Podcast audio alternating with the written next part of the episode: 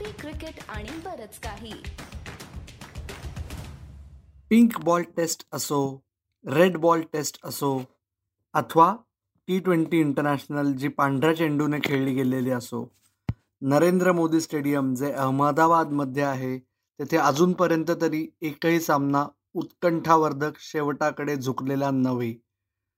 मंडळी नमस्कार. Coffee cricket आणि बरंच काहीमध्ये मी अमोल कराडकर पुन्हा तुम्हा सर्वांचं स्वागत करतो. आज आपण अर्थातच पहिला टी ट्वेंटी इंटरनॅशनल सामना भारत आणि इंग्लंडमधला. त्याच्याबद्दल गप्पा मारणार आहोत. काय बोलायचं मंडळी या सामन्याबद्दल? फार अपेक्षा होत्या तुमच्या आमच्या विराट कोहली आणि त्याच्या चमूकडून की टेस्ट सिरीजमध्ये त्यांनी जो झंझावात कायम ठेवला होता तोच टी ट्वेंटी सिरीजच्या सुरुवातीच्या सामन्यातही चालू राहील. परंतु हे लक्षात ठेवा की इंग्लंड काही उगीच जगातली नंबर एकची टी ट्वेंटी टीम नव्हे.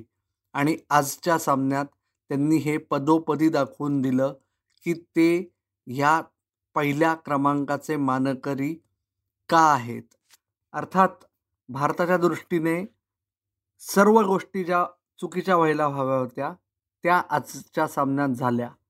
शुक्रवारच्या सामन्यात झाल्या. उदाहरणार्थ टॉसपासून ते शेवटच्या चेंडूपर्यंत जो सिक्स मारून डेव्हिड मलांनी सामना संपवला तोपर्यंत कुठलीच गोष्ट भारताच्या बाजूने गेली नाही. एक गोष्ट तुम्हाला जाणवली असेल की पहिल्या दोन तीन ओव्हर्समधल्या खेळातून तुम्हाला वर्ल्ड कप सेमीफायनलची आठवण झाली असेल. दोन हजार एकोणीसच्या वर्ल्ड कपबद्दल म्हणतो आहे मी. कारण भारताचे पहिले तीन खेळाडू एकूण मिळून पाच धावा करून तंबूत परतले. अर्थात रोहित शर्मा नव्हता रोहित शर्माला रेस्ट केलं होतं त्याच्या टेस्ट सिरीजमधल्या वर्कलोडनंतर परंतु शिखर धवन विराट कोहली आणि के एल राहुल या तिघांनाही काहीच छाप फाडता आली नाही. पण त्याहून महत्त्वाचा मुद्दा जो आजच्या सामन्यातून लक्षात येतोय की पेस इज बेस असं आपण टी ट्वेंटीमध्ये म्हणू शकतो. म्हणजे जो रॉ पेस असतो त्याला दुसरा पर्याय नाही. खेळपट्टी कशीही असो अपोजिशन कुठलंही असो जर तुमच्याकडे एक नव्हे दोन नव्हे तर तीन गोलंदाज असे आहेत की जे चोवीसच्या चोवीस चेंडू वेळ पडल्यास एकशे चाळीस किलोमीटर प्रतिताशी वेगापेक्षा जास्त वेगाने टाकू शकतात. तर तुमच्या प्रतिस्पर्धी फलंदाजांची त्रिधा त्रिपीट उडते आणि तेच या पहिल्या सामन्यात बघायला मिळालं. मार्क वूड जॉफ्रा आर्चर आणि क्रिस जॉर्डन या तिघांनीही भारताच्या फलंदाजांना सळो की पळो करून सोडलं. आणि त्याच्यामुळेच असं झालं की श्रेयस अय्यरच्या अठ्ठेचाळीस बॉल सदुसष्ट धावांच्या खेळीनंतर देखील भारताने फक्त एकशे चोवीस धावा बोर्डावर लावल्या. आणि एकशे चोवीस धावा जेव्हा टी ट्वेंटी सामन्यात पहिली फलंदाजी करणारा संघ उभा करतो रादर फक्त एकशे चोवीस धावा करतो तर चेस म्हणजे दुसऱ्या संघाची फलंदाजी ही एक फक्त फॉर्मॅलिटी उरते आणि तेच या सामन्यात झालं.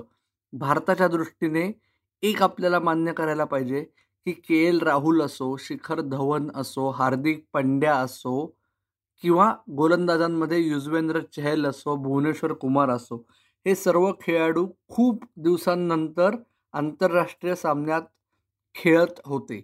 श्रेयस अय्यरही त्याच पठडीतला आहे.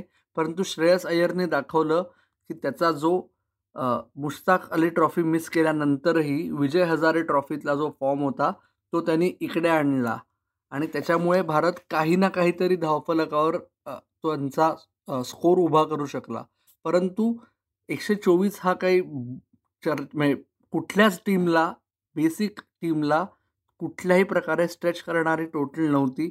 आणि त्याच्यामुळे दुसरी इनिंग्स ही मात्र फॉर्मॅलिटी ठरली.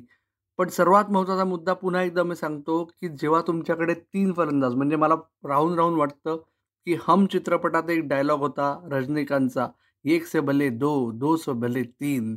तसं झालं इंग्लंडचं आणि त्याच्यामुळे पहिल्या वीस षटकांमध्येच भारताच्या हातून सामना निसटला आणि त्यातून पुन्हा परतीचे मार्ग परतीचे दोर कापले गेले होते. त्याच्यामुळे पहिला सामना तर हातातून गेला आहे भारताचा संघ याच आशेवर असेल की टेस्ट सिरीजमध्ये देखील पहिला सामना भारत भारत हारला होता आणि त्याच्यानंतर त्यांनी खूप चांगली कमबॅक केला. त्याच्यामुळे त्यांना असंच वाटत असेल की येणाऱ्या चार सामन्यांमध्ये देखील ते लवकरच त्यांची एकत्र घडी पुन्हा बसवतील आणि सिरीजचं पारडं उलटं करायचा प्रयत्न करतील. इंग्लंडच्या दृष्टीने हा फॉर्म जो त्यांना पहिल्या सामन्यात गवसला आहे नवीन कॉम्बिनेशन आहे तेच ते चालू ठेवायचा प्रयत्न करतील. काय होईल ह्याच्याबद्दल पुन्हा आपण ऐकायला येऊ. कॉफी क्रिकेट आणि बरंच काहीचा पॉडकास्ट तुमच्या पसंतीच्या ॲपवर तुम्ही ऐकत राहा. आपले नवीन नवीन येणारे मुलाखती यूट्यूब चॅनलवर बघत राहा.